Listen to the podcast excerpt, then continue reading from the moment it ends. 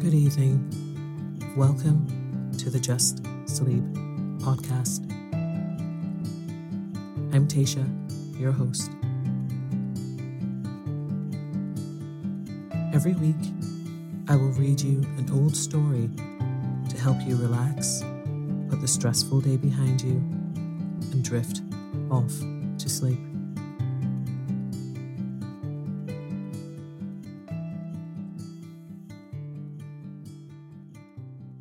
Occasionally, we will run ads in order to cover the costs of the production of the podcast. Rest assured, there will be no ads during or after the story. If you prefer an ad free and intro free show, you can join Just Sleep Premium. Visit justsleeppodcast.com slash support for more information. Selling a little or a lot? Shopify helps you do your thing however you cha-ching. Shopify is the global commerce platform that helps you sell at every stage of your business. From the launch your online shop stage to the first real life store stage, all the way to the did we just hit a million orders stage. Shopify is there to help you grow. Shopify helps you turn browsers into buyers with the internet's best converting checkout. 36% better on average compared to other leading commerce platforms because businesses that grow grow with Shopify. Get a $1 per month trial period at shopify.com/work. shopify.com/work. Mother's Day is around the corner. Find the perfect gift for the mom in your life with a stunning piece of jewelry from Blue Nile. From timeless pearls to dazzling gemstones, Blue Nile has something she'll adore. Need it fast? Most items can ship overnight. Plus, enjoy guaranteed free shipping and returns. Don't miss our special Mother's Day deals. Save big on the season's most beautiful trends. For a limited time, get up to 50% off by going to Bluenile.com. That's Bluenile.com. Quality sleep is essential. That's why the Sleep Number Smart Bed is designed for your ever evolving sleep needs. Need a bed that's firmer or softer on either side? Helps you sleep at a comfortable temperature? Sleep Number Smart Beds let you individualize your comfort so you sleep better together. JD Power ranks Sleep Number number 1 in customer satisfaction with mattresses purchased in-store. And now save 40% on the Sleep Number limited edition Smart Bed for a limited time. For JD Power 2023 award information, visit jdpower.com/awards. Only at Sleep Number stores or sleepnumber.com. Hey, it's Danny Pellegrino from Everything Iconic. Ready to upgrade your style game without blowing your budget? Check out Quince. They've got all the good stuff, shirts and polos, activewear and fine leather goods, all at 50 to 80% less than other high-end brands. And the best part? They're all about safe, ethical and responsible manufacturing.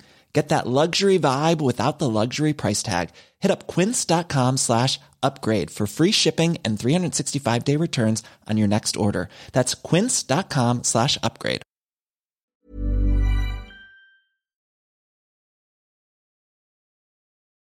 Tonight, I will be reading Emily Bronte's Wuthering Heights. So lie down, close your eyes, and let me read you a story. Chapter 1 1801 I have just returned from a visit to my landlord, the solitary neighbour that I shall be troubled with. This is certainly a beautiful country. In all England, I do not believe that I could have fixed on a situation so completely removed from the stir of society. A perfect misanthropist's heaven, and Mr. Heathcliff and I are such a suitable pair to divide the desolation between us. A capital fellow. He little imagined how my heart warmed towards him when I beheld his black eyes withdraw so suspiciously under their brows as I rode up, and when his fingers sheltered themselves with a jealous resolution still further in his waistcoat as I announced my name. Mr. Heathcliff, I said. A nod was the answer. Mr. Lockwood, your new tenant, sir. I do myself the honour of calling as soon as possible after my arrival to express the hope that I have not inconvenienced you by my perseverance in soliciting the occupation of Thrushcross Grange. I heard yesterday you had had some thoughts. Thrushcross Grange is my own, sir, he interrupted, wincing. I should not allow anyone to inconvenience me if I could hinder it. Walk in. The walk in was uttered with closed teeth and expressed the sentiment go to the deuce. Even the gate over which he leant manifested no sympathizing movement to the words, and I think that circumstance determined me to accept the invitation.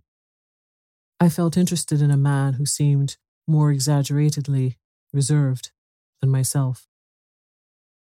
When he saw my horse's breast fairly push the barrier, he did put out his hand to unchain it, and then sullenly preceded me up the causeway, calling as we entered the court Joseph, take Mr. Lockwood's horse and bring up some wine. Here we have the whole establishment of domestics, I suppose, was the reflection suggested by this compound order. No wonder the grass grows up between the flags, and cattle are the only hedge cutters. Joseph was an elderly, nay, an old man, very old perhaps, though hale and sinewy.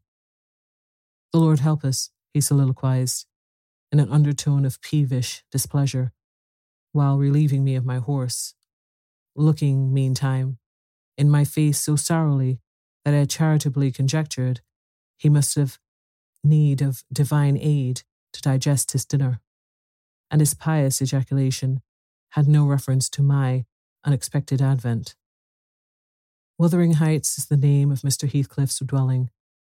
Wuthering being a significant provincial adjective, descriptive of the atmospheric tumult to which its station is exposed in stormy weather. Pure, bracing ventilation they must have up here at all times, indeed. One may guess the power of the north wind blowing over the edge by the excessive slant of a few stunted firs at the end of the house, and by a range of gaunt thorns, all stretching their limbs one way, as if craving alms of the sun. Happily, the architect had foresight to build it strong. The narrow windows are deeply set in the wall, and the corners defended with large jutting stones. Before passing the threshold, I paused to admire a quantity of grotesque carving lavished over the front, and especially about the principal door, above which, among a wilderness of crumbling griffins and shameless little boys, I detected the date 1500, and the name Hareton Earnshaw.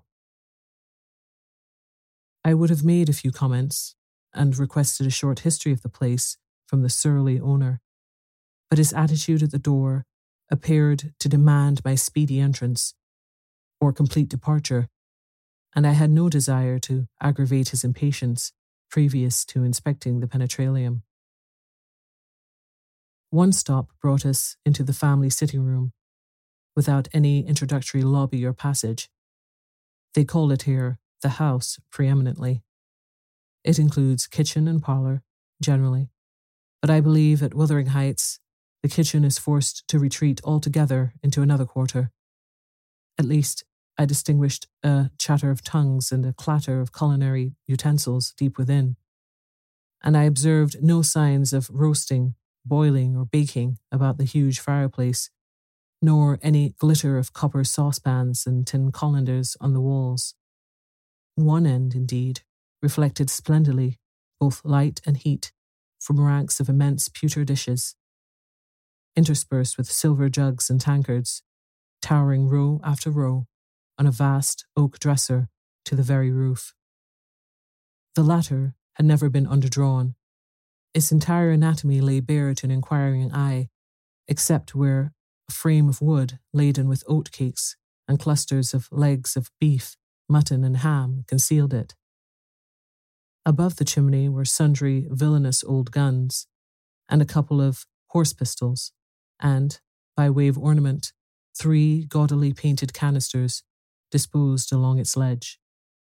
The floor was of a smooth white stone, the chairs high backed, primitive structures, painted green, one or two heavy black ones lurking in the shade. In an arch under the dresser reposed a huge, liver colored bitch pointer, surrounded by a swarm of squealing puppies, and other dogs haunted other recesses.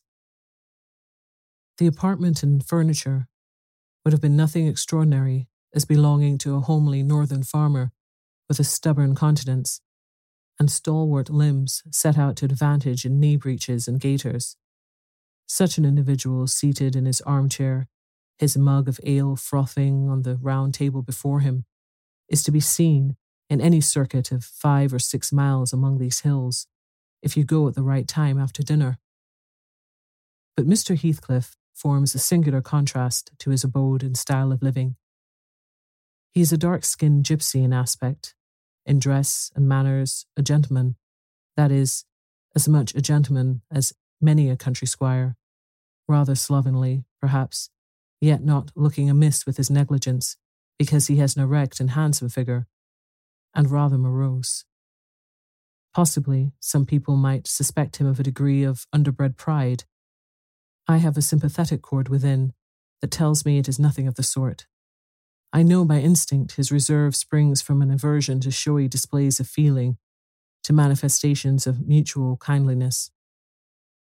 He'll love and hate equally under cover, and esteem it a species of impertinence to be loved or hated again.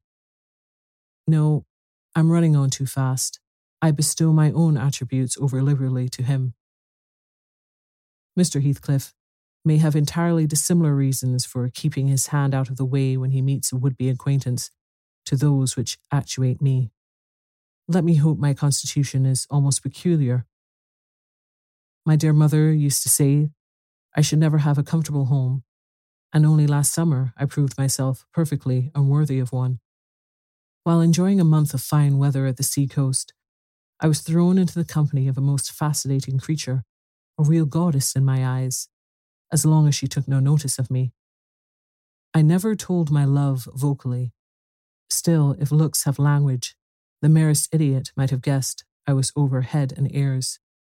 She understood me at last, and looked a return, the sweetest of all imaginable looks. And what did I do? I confess it with shame, shrunk icily into myself like a snail. At every glance, retired colder and further, till finally the poor innocent was led to doubt her own senses and, overwhelmed with confusion at her supposed mistake, persuaded her mamma to decamp. By this curious turn of disposition, I have gained the reputation of deliberate heartlessness, how undeserved I alone can appreciate. I took a seat at the end of the hearthstone opposite that towards which my landlord advanced, and filled up an interval of silence by attempting to caress the canine mother, who had left her nursery and was sneaking wolfishly to the back of my legs, her lip curled up and her white teeth watering for a snatch. My caress provoked a long, guttural gnarl. You'd better let the dog alone, growled Mr. Heathcliff in unison, checking fiercer demonstrations with a punch of his foot.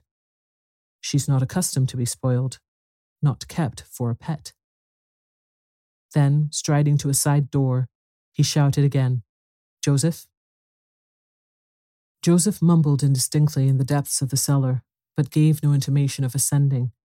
So his master dived down to him, leaving me vis a vis the ruffianly bitch and a pair of grim, shaggy sheepdogs who shared with her a jealous guardianship over all my movements.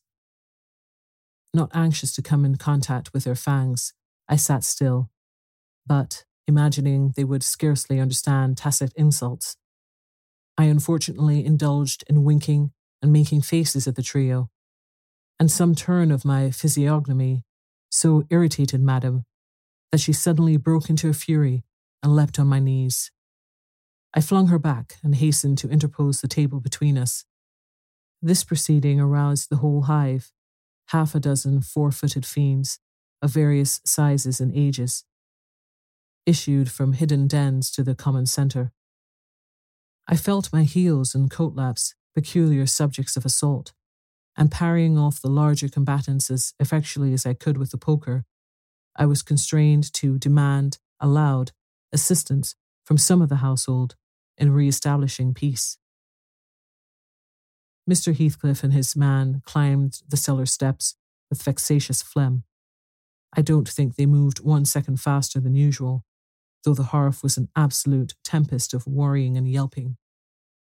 Happily, an inhabitant of the kitchen made more dispatch, a lusty dame with a tucked up gown, bare arms, and fire flushed cheeks, rushed into the midst of us, flourishing a frying pan, and used that weapon and her tongue to such purpose that the storm subsided magically, and she only remained heaving like a sea after a high wind when her master entered on the scene. What the devil is the matter? he asked, eyeing me in a manner that I could ill endure after this inhospitable treatment. What the devil indeed, I muttered. The herd of possessed swine could have had no worse spirits in them than those animals of yours, sir. You might as well leave a stranger with a brood of tigers. They won't meddle with persons who touch nothing, he remarked, putting the bottle before me and restoring the displaced table. The dogs do right to be vigilant. Take a glass of wine?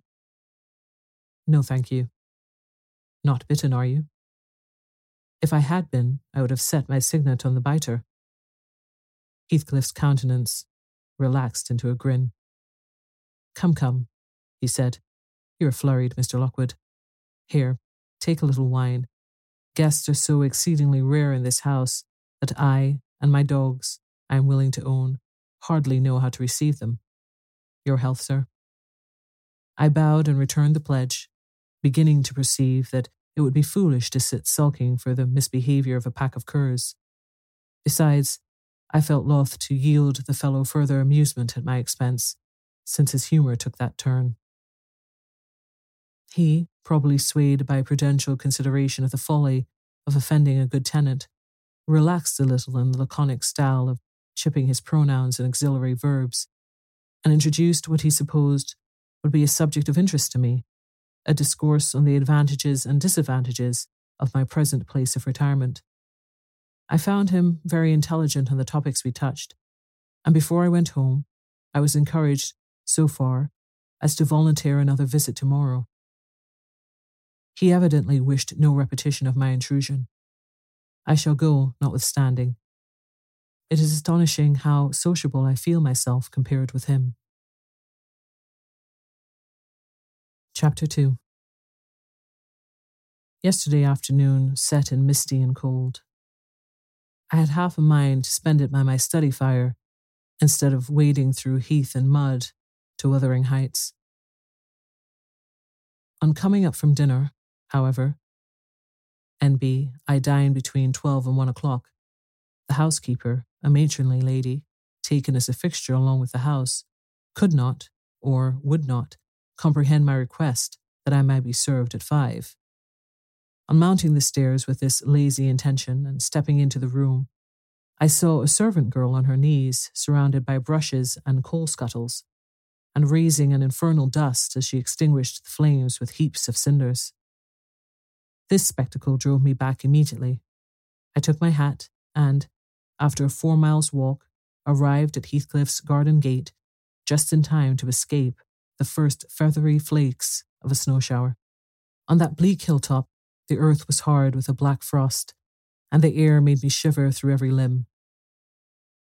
Being unable to remove the chain, I jumped over and, running up the flagged causeway, bordered with straggling gooseberry bushes, knocked vainly for admittance till my knuckles tingled and the dogs howled. Wretched inmates, I ejaculated mentally. You deserve perpetual isolation from your species for your churlish inhospitality. At least, I will not keep my doors barred in the daytime. I don't care. I will get in. So resolved, I grasped the latch and shook vehemently. Vinegar faced Joseph projected his head from a round window of the barn. What are ye for? He shouted. The maester's down a fold. Go around by the end of the lathe if you want to speak to him. Is there nobody inside to open the door? I hallooed responsively. There's nobody but the missus. Cannot you tell her who I am, eh, Joseph?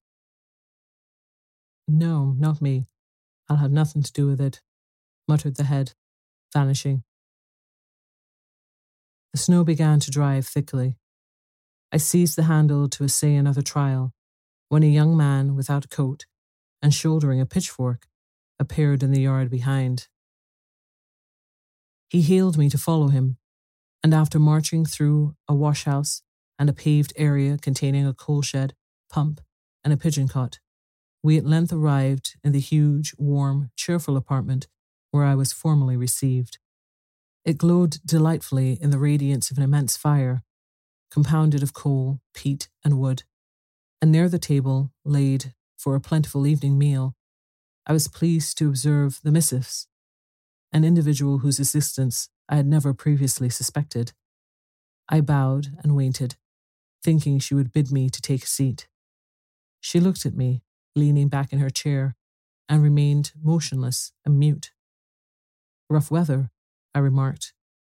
I'm afraid, Mrs. Heathcliff, the door must bear the consequence of your servant's leisure attendance. I had hard work to make them hear me. She never opened her mouth. I stared. She stared also. At any rate, she kept her eyes on me in a cool, regardless manner, exceedingly embarrassing and disagreeable. Sit down, said the young man gruffly. He'll be in soon. I obeyed and hemmed and called the villain Juno, who deigned, at this second interview, to move the extreme tip of her tail in token of owning my acquaintance. A beautiful animal, I commenced again. Do you intend parting with the little ones, madam? They are not mine, said the amiable hostess, more repellingly than Heathcliff himself could have replied. Ah, your favourites are among these, I continued, turning to an obscure cushion full of something like cats. A strange choice of favourites, she observed scornfully. Unluckily, it was a heap of dead rabbits. I hemmed once more and drew close to the hearth, repeating my comment on the wildness of the evening. You should not have come out, she said, rising and reaching from the chimney piece two of the painted canisters. Her position before was sheltered from the light, now I had a distinct view of her whole figure and countenance. She was slender and apparently scarcely past girlhood, an admirable form, and the most exquisite little face that I have ever had the pleasure of beholding. Small features, very fair, flaxen ringlets, or rather golden, hanging loose on her delicate neck, and eyes, had they been agreeable in expression, that would have been irresistible. Fortunately for my susceptible heart, the only sentiment they evinced hovered between scorn and a kind of desperation, singularly unnatural to be detected there. The canisters were almost out of her reach. I made a motion to aid her. She turned upon me as a miser might turn if anyone attempted to assist him in counting his gold. I don't want your help, she snapped. I can get them myself. I beg your pardon, I hastened to reply. Were you asked to tea? she demanded, tying an apron over her neat black frock and standing with a spoonful of the leaf poised over the pot. I shall be glad to have a cup, I answered. Were you asked? she repeated. No, I said, half smiling. You are the proper person to ask me. She flung the tea back, spoon and all, and resumed her chair in a pet her forehead corrugated, and her red underlip pushed out like a child's ready to cry. Meanwhile, the young man had slung on to his person a decidedly shabby upper garment, and erecting himself before the blaze, looked down on me from the corner of his eyes, for all the world as if there was some mortal feud unavenged between us. I began to doubt whether he were a servant or not. His dress and speech were both rude, entirely devoid of the superiority observable in Mr. and Mrs. Heathcliff. His thick brown curls were rough and uncultivated, His whiskers encroached bearishly over his cheeks, and his hands were embrowned like those of a common labourer. Still, his bearing was free, almost haughty, and he showed none of a domestic's assiduity in attending on the lady of the house. In the absence of clear proofs of his condition, I deemed it best to abstain from noticing his curious conduct, and, five minutes afterwards, the entrance of Heathcliff relieved me in some measure from my uncomfortable state. You see, sir, I am come, according to promise, I exclaimed, assuming the cheerful, and I fear I shall be weather bound for half an hour if you can afford me shelter during that space. Half an hour, he said, shaking the white flakes from his clothes. I wonder you should select the thick of a snowstorm to ramble about in. Do you know that you run a risk of being lost in the marshes? People familiar with these moors often miss their road on such evenings, and I can tell you there is no chance of a change at present. Perhaps I can get a guide among your lads, and he might stay at the Grange till morning. Could you spare me one? No, I could not. Oh, indeed. Well, then I must trust to my own sagacity. Hm. Are you going to make the tea? Demanded he of the shabby coat, shifting his ferocious gaze from me to the young lady. Is he to have any? she asked, appealing to Heathcliff. Get it ready, will you? was the answer, uttered so savagely that I started. The tone in which the words were said revealed a genuine bad nature. I no longer felt inclined to call Heathcliff a capital fellow. When the preparations were finished, he invited me with, Now, sir, bring forward your chair. And we all, including the rustic youth, drew round the table, an austere silence prevailing while we discussed our meal. I thought, if I had caused the cloud, it was my duty to make an effort to dispel it. They could not, every day, sit so grim and taciturn, and it was impossible, however ill tempered they might be, that the universal scowl they wore was their everyday countenance. It is strange, I began, in the interval of swallowing one cup of tea and receiving another. It is strange how custom can mold our tastes and ideas. Many cannot imagine the existence of happiness in a life of such complete exile from the world as you spend, Mr. Heathcliff. Yet, I'll venture to say that surrounded by your family and with your amiable lady as the presiding genius over your home and heart. My amiable lady, he interrupted, with an almost diabolical sneer on his face. Where is she, my amiable lady? Mrs. Heathcliff, your wife, I mean.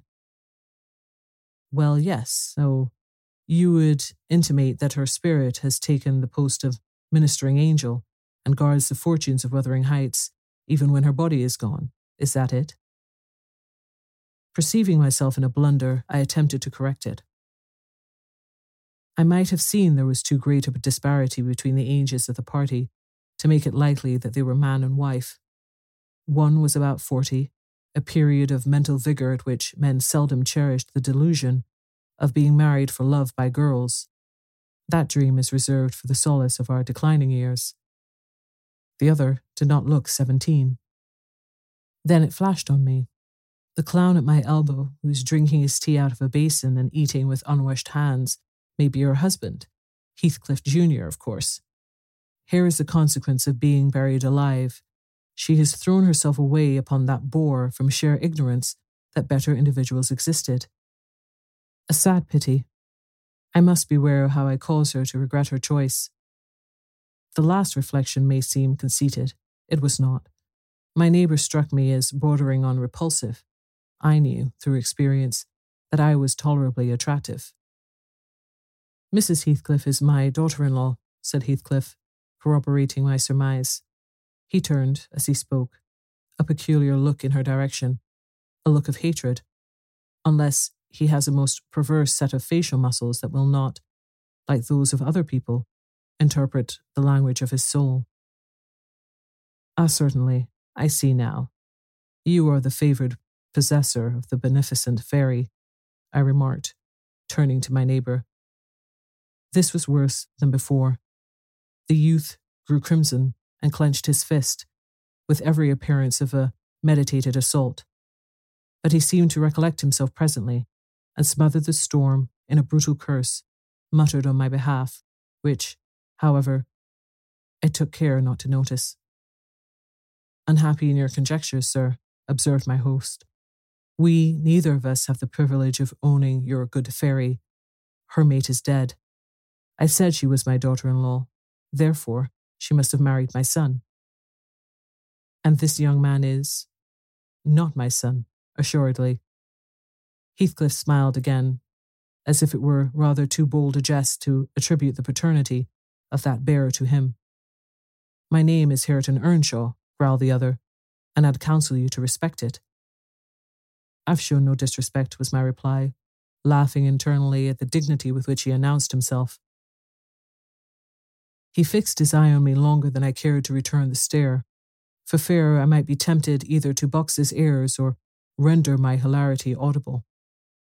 I began to feel unmistakably out of place in that pleasant family circle. The dismal spiritual atmosphere overcame and more than neutralized the glowing physical comforts around me, and I resolved to be cautious how I ventured under those rafters a third time. The business of eating being concluded, and no one uttering a word of sociable conversation, I approached a window to examine the weather. A sorrowful sight I saw dark night coming down prematurely, and sky and hills mingled in one bitter whirl of wind and suffocating snow. I don't think it possible for me to get home now without a guide, I could not help exclaiming. The roads will be buried already, and if they were bare, I could scarcely distinguish a foot in advance. Hareton, drive those dozen sheep into the barn porch. They'll be covered if left in the fold all night, and put a plank before them, said Heathcliff. How must I do? I continued, with rising irritation. There was no reply to my question, and on looking round, I saw only Joseph bringing in a pail of porridge for the dogs, and Mrs. Heathcliff leaning over the fire, diverting herself with burning a bundle of matches which had fallen from the chimney piece as she restored the tea canister to its place. The former, when he had deposited his burden, took a critical survey of the room and in cracked tones grated out, I wonder how you can fashion to stand there idle when all of them's gone out. But you're nothing, and it's no use talking. You'll never mend your ways, but go straight to the devil like your mother before you. I imagined for a moment that this piece of eloquence was addressed to me, and sufficiently enraged, stepped towards the aged rascal with an intention of kicking him out of the door. Mrs. Heathcliff, however, checked me by her answer. You scandalous old hypocrite, she replied. Are you not afraid of being carried away bodily whenever you mention the devil's name? I warn you to refrain from provoking me, or I'll ask your abduction as a special favour. Stop. Look here, Joseph, she continued, taking a long, dark book from a shelf. I'll show you how far I've progressed in the black art. I shall soon be competent to make a clear house of it. The red cow didn't die by chance, and your rheumatism can hardly be reckoned among providential visitations. Oh, wicked, wicked, gasped the elder. May the Lord deliver us from evil. No, reprobate. You are a castaway. Be off, or I'll hurt you seriously. I'll have you all moulded in wax and clay, and the first who passes the limits I fix shall, I'll not say what shall be done to, but you'll see. Go, I'm looking at you. The little witch put a mock malignity into her beautiful eyes, and Joseph, trembling with sincere horror, hurried out, praying, and ejaculating wicked as he went. I thought her conduct was prompted by a species of dreary fun, and now that we were alone, I endeavoured to interest her in my distress. Mrs. Heathcliff, I said earnestly, you must excuse me for troubling you. I presume because, with that face, I'm sure you cannot help being good natured. Do point out some landmarks by which I may know my way home. I have no more idea how to get there than you would have how to get to London.